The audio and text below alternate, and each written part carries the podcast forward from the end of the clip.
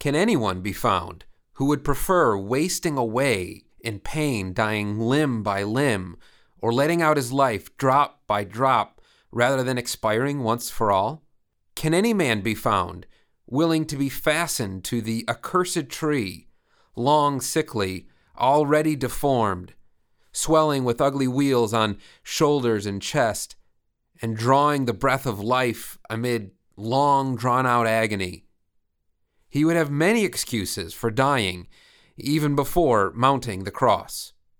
These are the words of uh, the ancient writer Seneca in Epistle 101 to uh, Lucilius. And there he's arguing that it would be better for someone to commit suicide than to die of crucifixion. Have you ever been out in public and seen someone being tortured? Have you ever seen someone publicly executed? Now, I haven't, and I'd imagine that a lot of the people who are listening to this would be in my similar situation. Maybe you have, maybe you've seen someone imitate something on the cross. Uh, but for many of us, uh, the question itself sounds strange. Have I seen someone being tortured? But if it does sound strange to you, it only highlights how far removed we are from the first century Roman Empire. Uh, we're coming now to the climax of Matthew's Gospel in the crucifixion of the Lord Jesus. Compared to the amount of description that we find elsewhere, the actual events of crucifixion don't get much real estate. We just simply read of the event as part of a subordinate clause. When they crucified him, they divided his garments. Matthew 27:35. It reads almost anticlimactically. Now, the best explanation for the crucifixion not being described in much detail is because it would have been such a common occurrence. A low estimate is that the Romans crucified around 30,000 people, uh, mostly slaves and the lower class, but occasionally a Roman citizen or someone from the upper class is crucified, and usually for more severe crimes like treason. Again, most of us have never witnessed anything like this, but for Matthew's readers, this would have been part of their assumed prior knowledge. So, part of our interpretation of Matthew 27 requires an overview of the historical realities concerning Roman crucifixion. The Romans did not invent crucifixion. Herodotus tells us that the Persians executed people uh, via crucifixion. Darius, the one who usually gets such a good rap in the Bible, is reported as having crucified 3,000 Babylonians when he took over. Crucifixion was also practiced by the Assyrians, the Scythians, the Indians, the Carthaginians, the Celts, the Britons, and the Germans. It was certainly taken over by the Greeks. Alexander the Great, at one point, crucified 2,000 survivors of the siege of Tyre. We might wonder if it was practiced by the Jewish people, and there actually are some rare cases. Uh, Alexander Jannaeus crucified 800 Pharisees who resisted his efforts being loyal to Torah. Deuteronomy 21:23 mentions being cursed by being hung on a tree.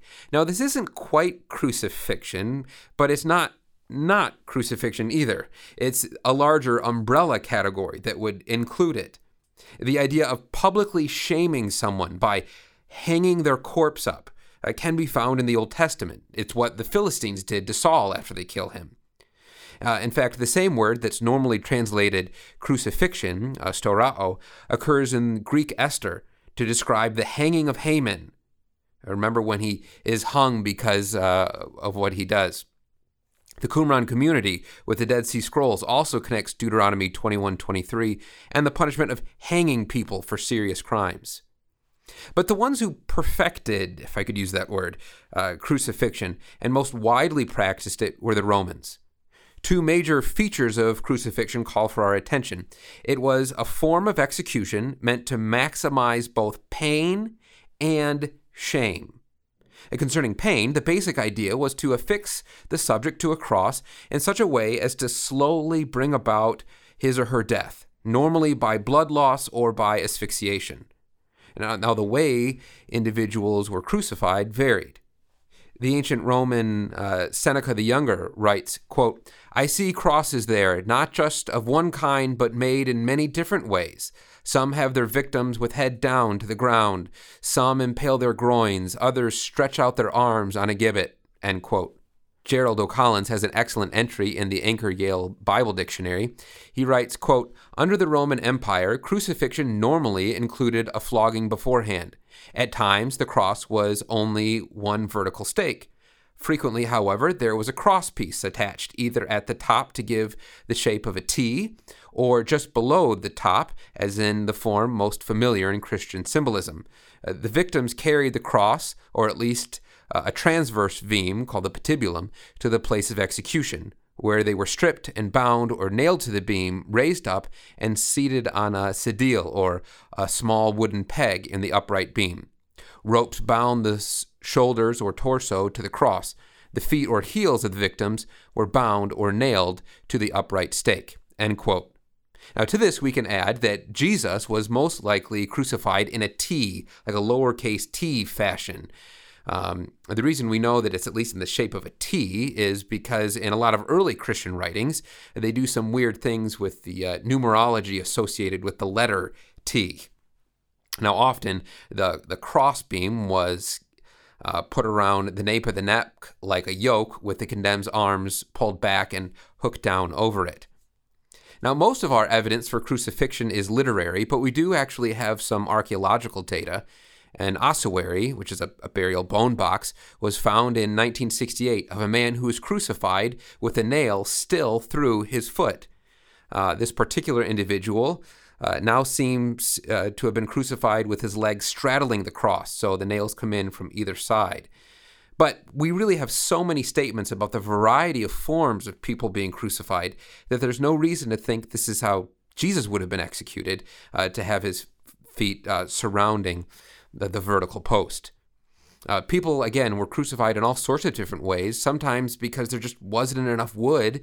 If people were crucified by the thousands, they would be nailed up on walls or nailed up in all sorts of different positions, and the um, the variety was only limited by the creativity of the sadistic soldiers. The pain of crucifixion would have been well excruciating. In fact, that's the Latin, Latin etymology of the word, out of the cross. The subject literally tortures himself, depending on the instinct for uh, self preservation, as he pulls himself or herself up from the awkward position in which uh, he or she was nailed, pulling up again uh, on the cross. Eventually, the muscles give way and the victim would suffocate. To expedite the process, the legs could be broken, and then asphyxiation would come more quickly. On the other hand, uh, recall this uh, sedile, which was described earlier, the little seat sticking out on the cross. Now, initially, to many of us, this may appear as an act of mercy to provide relief. You've got a little seat to sit on. But actually, just the opposite was the case. By uh, relieving the pressure, uh, the victim would have more energy to endure a longer crucifixion, and death as a result would come more slowly. In many cases, the process lasted day after agonizing day. Uh, the suffering was worsened by animals that would come by, and uh, the victim would be unable to ward them off. And again, death often came by asphyxiation. In other cases, blood loss would be severe enough uh, to die that way. Crucifixion was often paired with flogging, the process of whipping with leather straps, sometimes connected to pieces of bone or sharp metal. Jewish law put a limit on how many times a person could be flogged, uh, namely 40, but Romans had no upper limit. And we do have accounts of individuals dying just from being flogged. Now, though part of the horrors of crucifixion involved its incredible pain, the other element may not be so obvious to some of us listening to uh, this episode. It's uh, the context of shame. Victims were often crucified at the location of their crime or on a busy place of traffic. Quintilian, the first century author, uh, approved of crucifixion as a deterrent for future crimes. He wrote, quote, Whenever we crucify the guilty, the most crowded roads are chosen, where the most people can see and be moved by this fear. For penalties relate not so much to retribution as to their exemplary effect. End quote. Uh, for this reason, victims would wear either their accusation around their neck or it would be fixed to the cross, uh, uh, called the titulus, so as not only to humiliate the offender, but also to serve as a warning to anyone else contemplating the same crime. Now, in an honor shame culture like that of the ancient Near East, it's hard to overestimate the horror of this shame. On special occasions, the subject would be allowed a loincloth, but the normal practice was for victims to be crucified naked. Uh, certainly, the gospel accounts of the Lord's crucifixion do not suggest that the Roman soldiers were giving Jesus any special favors. Now, the consequence of the shame and the pain of crucifixion explains why the Jewish leaders were eager to have Jesus crucified. Such a person was, again, according to Deuteronomy, considered abandoned and cursed by God. A crucified person is the ultimate expression of defeat. It may be that this is the reason that they don't just kill Jesus. Now, they don't have the ability to publicly execute him, but that doesn't stop the Jewish leaders from killing other individuals uh, in the biblical story. But they specifically seem to want him to die by means of crucifixion uh, so that way to heap dishonor and shame on Jesus and his whole movement. Um, it has been well said that to speak of a crucified Messiah would have sounded as contradictory as a married bachelor. How could you have a losing winner? A crucified Messiah just doesn't make any sense. Justin Martyr, in his apology, describes the viewpoints of those who reject the Christian message. Quote, they say that our madness consists in the fact that we put a crucified man in second place after the unchangeable and eternal God, the creator of the world. End quote. Or we could go back even further. Paul writes in 1 Corinthians 1 The message of the cross is to them that perish foolishness. This foolishness is demonstrated by an early piece of graffiti called the Grotto of Alexamenos. It's etched into stone, but a quick Google search, if you'd like to do that, would turn up rubbings, which are easy enough to see. Uh, there's a figure looking up in worship uh, to someone else on a cross who has the head of a donkey. And sprawled across the bottom in, in rough looking Greek reads, Alexamenos uh, worships God. This, according to the first and second century onlookers, would have been the strange contradiction of the crucifixion. Later heretical Christian writings uh, attempted to downplay the obvious scandal that's there. The Gospel of Peter, for example, in 410, has Jesus being silent as if he felt no pain. And the Apocalypse of Peter, 82 to 83, has the Spirit of Christ hovering over the body of Jesus, untouched, and even laughing as men only attack his image. But the Christian response has always been, the true Christian response, that is, uh, to acknowledge the strange paradox of Christ crucified. In fact, the Christian writer Melito of Sardis, around the second century, captures the scandal of the gospel when he writes as follows quote, He who hung the earth in its place hangs there. He who fixed the heavens is fixed there. He who made all things fast is fast upon the tree. The Master has been insulted, God has been murdered. The king of Israel has been slain by an Israelite hand. O strange murder, strange crime. The master has been treated in unseemly fashion, his body naked, and not even deemed worthy of a covering, that his nakedness might not be seen. Therefore the lights of heaven turned away, and the day darkened, that it might hide him who was stripped upon the cross. The horror of crucifixion, including both its pain and shame, is an important background uh, for understanding the Gospels. It shows the lengths of Jesus' obedience, the one who, being in the very form of God, did not consider it robbery to be equal with God, but emptied himself, taking on the form of a servant.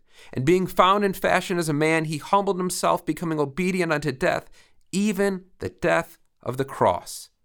Uh, this background information is important in knowing what Jesus actually is signing up for when he boldly claims his true identity that he is the Son of God who sits with God in heaven and so seals his own fate before the Sanhedrin, as well as he is being silent before Pilate.